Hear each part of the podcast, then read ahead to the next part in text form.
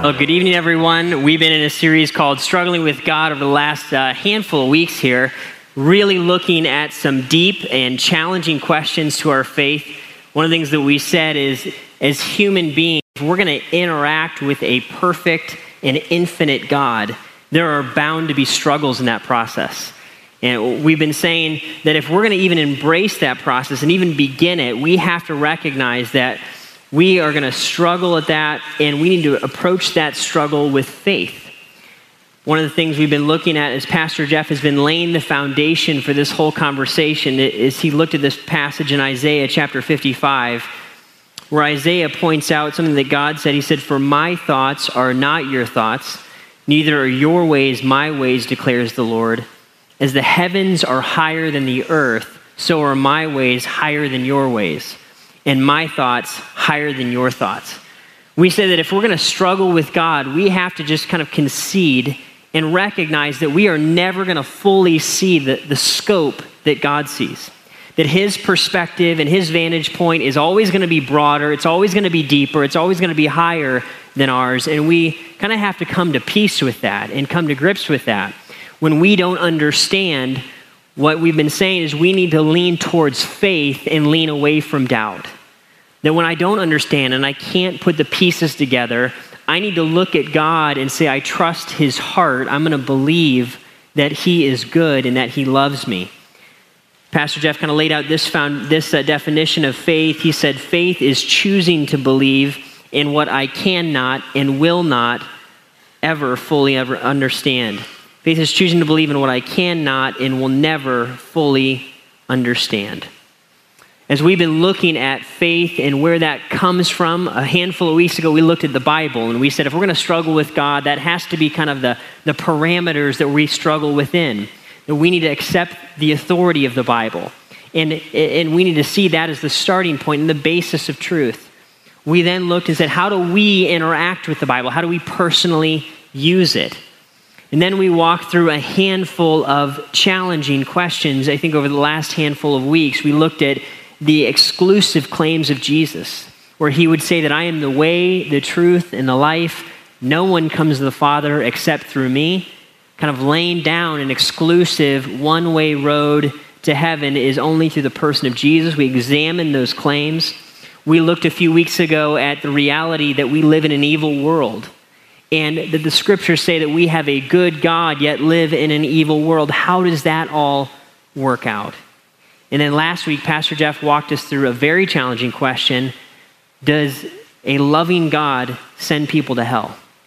Because if you're just catching up, if you're just coming in for the first time, or maybe you missed a week or two out on vacation, I would highly encourage you to grab one of those conversations. You can do that online through our website, graceohio.org. Hit the media tab, and you can watch or listen any of those messages. They're all for you, all for free um, online on our website.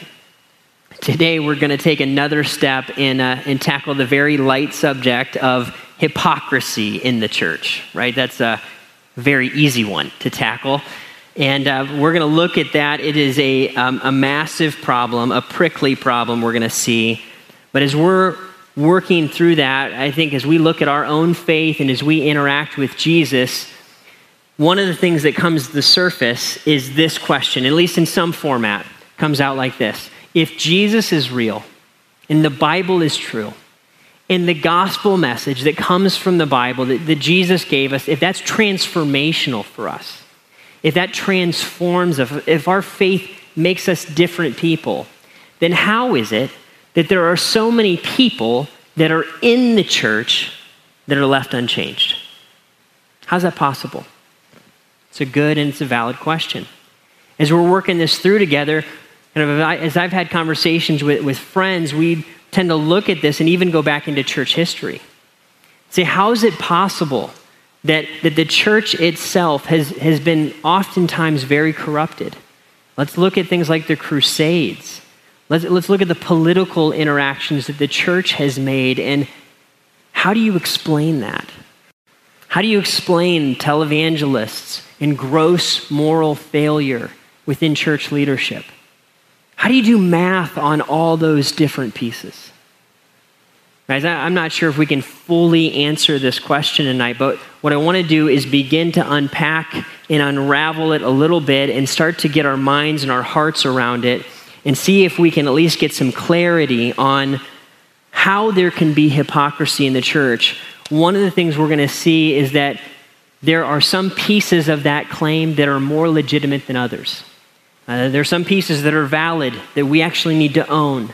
There are some pieces of that claim that are not so valid and actually uh, need some more clarity and some more definition. Let's look into this, though, as we move forward. I want us to see that uh, hypocrisy itself kind of needs a definition. One of the things we said is that hypocrisy is this it is pretending to be something that I'm not. It's pretending to be something that I'm not, usually in regard to character or belief. Another way to say it is this it's the gap between what I claim that I am and what I really am. It's kind of that gap. This is who I say I am, this is what I claim, this is what I stand for, and this is how I actually live. That gap between those two things really is what hypocrisy is all about, kind of the framework that it comes from. And that term, hypocrite or hypocrisy, came from Greek drama, the days of Greek drama, right? Where, where we didn't have sophisticated uh, kind of costumes. And so what they would do is multiple actors or actresses would play multiple parts, right? So I might have one person playing three or four roles, and what they would do is they would grab a mask and they would hold the mask in front of their face and they would play a role. And then they would go backstage and put that mask down, pick up another mask, put it on, and go out and play a different role. And that started to form the concept of hypocrite or hypocrisy. It's to be duplicitous, it's to be, to be two faced, it's to have kind of multiple pieces of my life and a lack of integrity, it's to be pretending in some of my beliefs. That is kind of the idea of hypocrisy.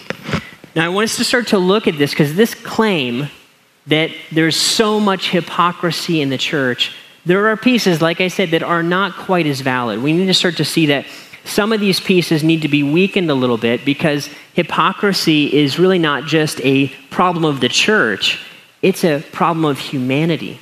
I got some of you guys don't know me as well as others. I, I want to tell you guys that before I knew Jesus, my own hypocrisy, before I knew Jesus, was actually part of what drove me to faith in Christ. Let me explain what I mean. When I was a younger man, I was, I was looking for a role model, you know, somebody who was like the real deal that I could mimic and become like. And so I would kind of, it wasn't fair of me at all, but I would kind of pick people that I respected and lock into them and start to set them up as a role model to kind of form and shape my life after. And as I got to know them, I found out that for various reasons, right, they're human. There's no way they could live up to, to my standards. And so I would kind of downgrade them, find a new role model, and do the same thing all over again. Well, as I found out that that really wasn't going to work, I sought out myself to try to kind of make my own standards, not biblical standards, my own standards. And I was going to become the person that I really wanted to be, right? Read some great self help books and went after it. And as I set out that standard, what I found in myself is that I wasn't even able to live up to my own standards. That I found there was a gap even before I knew Jesus. And one of the things that blew my mind is that, that I am a hypocrite. I can't even do what I believe. All that drove me to need a, si- a higher source of power. I needed someone who was perfect to look to, to change me, and to transform me. There's one thing to see is that hypocrisy is not just a church problem, it's an everybody problem. Every faith and every code and every creed and kind of every person would say at one time or another, they, we've had that gap. We've had hypocrisy play out in our hearts and lives.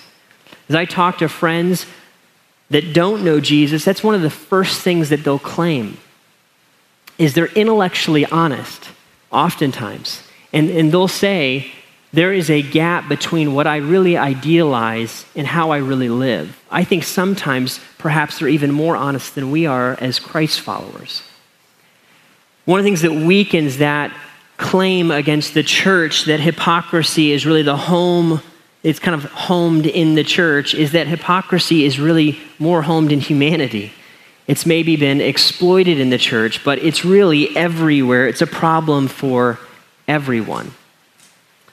Another piece that, that changes this a little bit is sometimes pockets of Christianity have raised up aspects of, uh, of the Christian faith that are actually not, they've kind of made them unbiblical. They've taken it too far. Here's an example. So sometimes pockets of the church have set up and said that if you're a Christ follower, that you can almost be perfect. You can be so holy and so good that you can almost be perfect on this side of heaven. Now, what's happened is, since that claim has been elevated, people outside of the church have looked at that claim and then looked at our lives, and when we obviously haven't met that standard, they look and say, hypocrites. So, what we have to do is unravel that, apologize that that claim has been made, say, no, the Bible doesn't actually teach that. The Bible teaches that the Holy Spirit comes to live inside me when I'm a follower of Jesus, and He changes me from the inside out and that is a process that continues to play out until I draw my last breath. I will not be perfect this side of heaven. I never want to claim that. I'm going to apologize when that has been claimed and then when that's someone's understanding of Christianity, because frankly, it's false. Another way that shows up here's, a, here's kind of a, a claim that's made about Christianity that's not fully true. Sometimes I have friends that that live an alternative lifestyle, right? And they'll look and say, see, Ryan, there's hypocrisy in the church. They'll say, what, you, how can you possibly say that my lifestyle is sinful? And I would look and say, my friend, the Bible, the Christian faith, the church, never claimed that they would tolerate this. The, the Christian faith, in fact, clearly states that we view that alternative lifestyle as sinful, just like we do divorce without certain clauses, or immoral relationships before marriage, or fill in your blank. There's tons of things that we would unapologetically say we don't tolerate those in belief. We believe that those acts are sinful. So when someone looks at me and they look at my my choice to say, I believe that that's a sinful act, that's actually not hypocritical because we, we never claimed that we were going to tolerate sin. Christians don't tolerate sin, not in our belief. Right? We don't look at it and condone it. Now, let me check this. If a Christ follower looks at someone with an alternative lifestyle and, and, and withholds love and compassion and gentleness, that's hypocritical. Do you know why? Because we claim to be people that show love and compassion and gentleness to all people. We aren't going to tolerate sin. That's not part of what Scripture calls us to. However, we are people that show love and grace and compassion. We need to be measured against the standard in which the Bible creates for us. That's part of what's so foggy about the claims of hypocrisy today. Let me give you one more and then we'll move to the next kind of next phase. This is probably one of the harder ones, but it helps us to understand how incredibly immoral things have happened within the church. Jesus would say this in Matthew chapter 7. He's talking in the Sermon on the Mount and he's finishing it up here in this message, and he says this in verse 21 of chapter 7 Not everyone who says to me, Lord, Lord, will enter the kingdom of heaven, but only the one who does the will of my Father who's in heaven. Many will say to me on that day, Lord, Lord, did we not prophesy in your name, and in your name drive out demons, and in your name perform many miracles? Then I will tell them plainly, I never knew you. Away from me, you evildoers. Jesus is saying here and elsewhere that the church itself will always have people in and among it that are not genuine Christ followers. It's one of the hard things to kind of accept about the Christian faith, but it, it explains why we've had some incredible black eyes throughout church history because not everyone who's attached to the church is a follower of Jesus. I want to show you one more passage because it's a little bit obscure and it might surprise you. 2 Corinthians chapter 11. Let me just read it, and it will, uh, I think, bring clarity to this. 2 Corinthians 11 13. Apostle Paul, talking to the church in Corinth, he says, For such people are false apostles, deceitful workers. Listen to this masquerading as apostles of Christ. And no wonder, for Satan himself masquerades as an angel of light. It is not surprising then if his servants also masquerade as servants of righteousness. He says their end will be what their actions deserve. Apostle Paul and Jesus are looking and saying, within the church, there will always be people connected to the church that are not genuine, that, that are actually there on purpose to disrupt and pull people away from the true faith. Is we need to know all those pieces because those help us to understand how hypocrisy shows up. We need to measure the Christian faith based on what it actually claims. We need to know that some people aren't going to be Christ followers that are actually connected to the church body. And we need to know that hypocrisy is not just a church problem, it's an everybody problem. It's found everywhere. Those are some of the pieces that starts to kind of um, make that claim illegitimate. Now, however, there are pieces of that claim that are very legitimate. And we need to move towards those now. And this part is a little bit painful, stings a little bit, because nobody wants to be called a hypocrite. However, I fear that hypocrisy is a major issue that shows up in Scripture. It's an issue that shows up, I think, in my life and in our lives. I want us to begin to see how this works. Hypocrisy starts in the heart. Hypocrisy starts in the heart. Hypocrisy is a heart issue. It's pretending. It's looking at who I am. It's looking at what I want people to think that I am. And I, I choose to take this image that I've projected and wear it as a mask. And I can hide behind that mask. And I can operate behind that mask. And one of the things that we see is this hypocrisy can look a couple different ways. It probably can look a bunch, but we're going to talk about a couple tonight. I can mask my agenda kind of within the framework of the church. Right? So when I'm saying church, what I mean by that is in and around Christian people.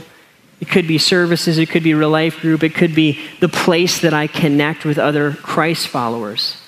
And how that can show up is I'm, my connection to the church is motivated by something other than what the church stands for.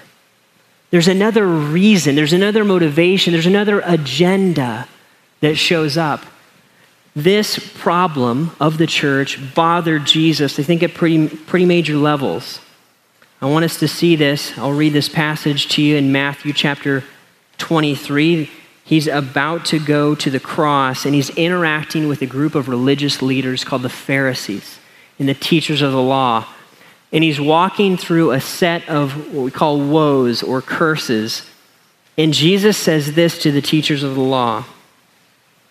Verse 25 of chapter 23 Woe to you, teachers of the law and Pharisees, you hypocrites! You clean the outside of the cup and dish, but inside they are full of greed and self indulgence. Blind Pharisee, first clean the inside of the cup and the dish, and then the outside also will be clean. He uses this example of doing dishes, Jesus does. And he looks and says, Pharisees, you're all about the appearance, what people see.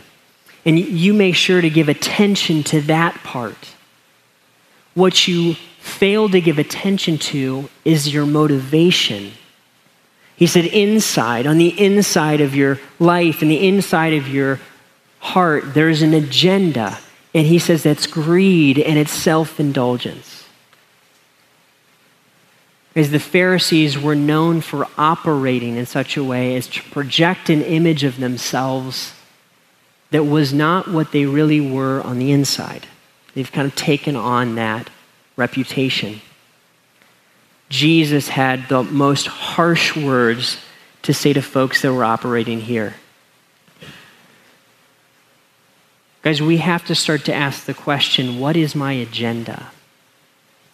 I, I, saw this play out in a, in a way in this lunch that I had a few weeks ago. I kind of knew this message was coming. And yet, in this conversation, it was a great conversation. I had it with two men. One of the newer pastors here, Pastor Nate, was with me, and, and another guy that we were talking to and have a great conversation with. We're talking about what we're learning, you know, in the Bible. It was fantastic because we're all learning and growing and changing. And then all of a sudden, I find myself coming kind of out of my mouth. There's this statement. And I, said, uh, I've been reading the book of Luke. And I said, and Lori and I, you know, we've been, we've been trying to read through the Gospels this week. This was like Tuesday or Wednesday, can't remember what day it was. We weren't even close to on track, okay, to read through Matthew, Mark, Luke, and John in one week. Pretty aggressive reading schedule. I threw that statement out there. A couple hours later, God brought that statement back to my mind. And it was almost like he was asking me, Ryan, Why'd you bring that up? Why didn't you just tell them what you're learning? Why'd you have to plug in here that you're, you're trying to read through this massive amount of scripture with your wife? Why'd you plug that? And boy, there's a moment when I saw in my own heart the reason I brought that up is I was projecting, I wanted that man to see me as more spiritual than I am. I wanted him to think I was more disciplined than I really am. I was putting on a mask in that interaction and pretending to be someone that I'm not. That was an act of hypocrisy. My agenda was to be respected. What I need us to see, this is why this is so hard, is that hypocrisy is painful and it's hard to see the masks that I'm wearing and the agendas that are actually driving me. So I want to do something real quick. It's kind of off the cuff here. I want you to just take five seconds. And I want you to just to ask yourself I mean this in love. This is not a, a mean way. I want you to ask yourself why you're here tonight. Just take five seconds and just think about that.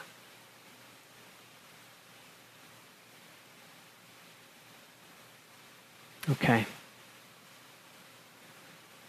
Being honest at that level of why would I connect myself to a church and connect myself to God it, it can be incredibly foggy as to the true motivations of my heart. Throughout history, people have attached themselves to the church because it was advantageous for them politically. When they had a cause or a campaign that the church and its beliefs and its power could advance, they would attach themselves to it and let the church ride their, motiv- their kind of motivation and their momentum forward if we're going to be honest and we're going to be true and have integrity, we have to look at this motivation because there can be all kinds of reasons to attach to spiritual things and attach to church and attach to Jesus. Because I, I know that one of the reasons can be I can wear the mask, kind of hiding the agenda of I want to gain financially. If I'm motivated to get networked in a community, this is a great church to come to. If you want to meet people for business relationships, I can put that mask on, show up, and network. And I, I can drop Jeff Bogue's name, and, and he's known in the community, right? If I want to meet a husband or wife, it's an agenda. It's not necessarily even a bad one. But if I'm masking the reason for connecting to a church and connecting to God, and what, what's actually driving my behavior is some other piece of heart motivation. Maybe it's to, to quiet a spouse who drug you here. Maybe it's to, to be with family, see your grandkids, see your kids. Because there's all kinds of reasons that we would show up and that we would connect. What we have to do, I think, is if we're going to be honest and if we're going to wrestle through this claim of hypocrisy, it's got to start here. It's got to start with me, and it has to start in my own heart. Because there's all kinds of reasons. And it takes people of courage to look into the heart and to say, what's this really about for me? Is it really about Jesus? Is it really about loving people and knowing Jesus and advancing his kingdom as a response to his love for me? Guys, we want to be there. I know that none of us live there all the time, myself included. That's one way hypocrisy shows up. Another way that it shows up is I can mask my faith in the world. Mask my faith in the world. Kind of let's say this is in the world. So let's say that when I walk out this door and I kind of live my life and I'm going home and I'm going work and I'm going to school and I'm doing life as normal, what happens is there's aspects of Christianity in every generation that are not socially acceptable. There's aspects of Christianity that, that if people know that I'm a Christ follower, will not advance my situation at work. Right? When everybody's doing it. When the peer pressure is overwhelming. And it causes me to, to feel pressure to pick up that mask and put it on and hide my faith when I'm not at church. When I, when I sincerely believe in Jesus and I sincerely love God and I'm out kind of connected in my normal life, there will be an incredible temptation for me to hide that. When I go to work, I might wrestle deeply and say, I, I don't know if I can get the promotion because these things are going to clash. Everybody cuts corners. How do I deal with that and still have faith? Some of us deal with this at school at a major level. Some of our teens were just at Momentum Youth Conference. That's where Pastor Jeff is this week. If you think about that, pray for those students. Hundreds of our students are making decisions for Jesus. As I think about being a student, I didn't follow Jesus in, in high school. I, don't, I can't imagine what the pressure feels like when everyone else is doing it and everyone else is against you. The temptation to, to mask my faith is incredible. As this shows up at home, when I haven't been following Jesus the way that I want to follow Jesus, it becomes incredibly difficult to initiate prayer because I know I haven't been living the life that God's called me to, and, and my family sees that. So I put on a mask and hide my faith. What drives this form of hypocrisy is fear and shame, the respect of people and pleasing people overrides the desire to please God. What drives this form of hypocrisy is some kind of selfish ambition or motivation. Right? There's something that I want, and I'm kind of using the things of God to get those things accomplished. Guys, I recognize that this is, this is painful. This is painful for me. But if I'm going to look at these claims, and if I'm going to look at someone that's wrestling, or maybe I'm wrestling with the claims of hypocrisy, I have to look at these pieces, the motivations of my heart, and say, busted. Busted. When someone asks me, Ryan, how do you put up with the hypocrisy in the church? I say, um, I've been a hypocrite. And sometimes I still am. I'm a recovering hypocrite.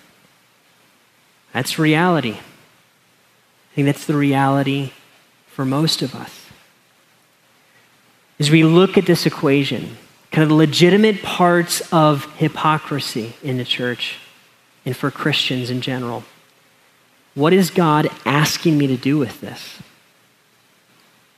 God is asking me to take the step of faith, to remove the masks, to remove the shame and the fear and the doubt for the desire for selfish ambition, to put the masks down, to stop pretending, to be real, and kind of stand before Jesus and say, Jesus, I need you. I, I put down my masks and I take up your cross. I need you to change me, Lord, because I'm kind of a mess. And Jesus longs to see that happen. As this is the stuff, this is the very reason that Jesus came. No one can really avoid this stuff. Our hearts are all messed up. Jesus would have loved it if the Pharisees would have said, Jesus, you're right, and he would have forgiven them on the spot. He longed to see that happen. He longs to see that happen in our lives. I want you to see this passage in 2 Corinthians, and then we're going to wrap this up. 2 Corinthians chapter 5, the apostle Paul is talking about pieces of this, and he's talking about a team of workers that he works with. In 2 Corinthians 4, verse 5, he says, For what we preach is not ourselves, but Jesus Christ as Lord and ourselves as servants for Jesus' sake. He says, For God, who said, Let light shine out of darkness, made his light shine in our hearts to give us the light of the knowledge of God's glory displayed in the face of Christ. Verse 7 But we have this treasure, the treasure of the gospel, good news of Jesus, in jars of clay, to show that this all surpassing power is from God and not from us. How is this supposed to work? if we're all, at the end of the day, some form of hypocrite? How is this supposed to play out? The Apostle Paul said, You know what we're like? We're like jars of clay. The jars of clay in the ancient world were, were basically nothing. They were just plain, literally, jars of clay, and you would store money in them or sometimes garbage in them, and they were common for use. And what the Apostle Paul is saying is that Jesus has chosen to put his perfection, his gospel in us. And the hope is that somehow the world would be able to see the light of that transformation through our brokenness. And that when we stand before the world and we stand before each other, we don't claim ourselves as Lord. We don't claim ourselves as perfect. We don't dodge or deny hypocrisy. We, we own it. We confess it. And we say, that, that's exactly why I need Jesus Christ. Because my heart is impure. Because there is a gap. Because my motivations are mixed. Because what's amazing is Jesus can continue to change us and mold us from the inside out, and that gap can shrink a little bit throughout our lifetime. We'll never be perfect. I don't want you to hear that. But we can be changed, and we can be healed as we bring our masks and our hypocrisy to Christ and kind of say, This is me. Lord, save me. rescue me, change me. As if you've never done that before. Sometimes I realize that if I wear a mask too long, I start to believe it's real. Sometimes that takes some time to unravel. I might not even realize that I've been faking it. If you've never thought, I think I'm faking it, guys, that's a good question to ask. If you ever wondered if you're like a Pharisee, that's a good question to ask. It's a good, it's a good question to look at and say, is hypocrisy in my life? I'm going to ask the band to come out, there's a couple steps I think we can take moving out of this conversation. If you're anything like me and you recognize the presence of hypocrisy, maybe that's leading you to say yes to Jesus for the first time. Jesus is the only one who's never been a hypocrite. The only one that I know. He lived a perfect life, died on the cross. In doing so, he paid for our sin. And what he does is he makes an offer for us to receive that forgiveness for our sins. His perfect life for our marred and imperfect life. It's an exchange. Jesus says, Will you accept that? Will you receive that? And if you do that, I will change you from the inside out. I will secure your future in heaven. I will come and live inside of you and give you access to power that you've never had before.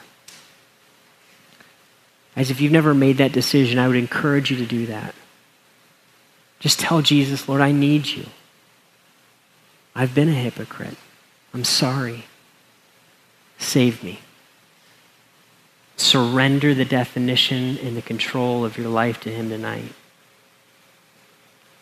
Guys, for the rest of us, I believe it takes an incredible amount of courage to actually take a good, hard look at my own heart. I would encourage you to do that. Would you, would you take that step to look inward and to say, is there any trace of hypocrisy in me? Am I the real deal? Guys, whatever you find, would you, would you bring that to Jesus in prayer and in our worship time tonight? You say, Lord, change me, rescue me, close the gap in my life. Change me from the inside out. Let's do that together. Jesus, we love you. And we recognize that we are not always true.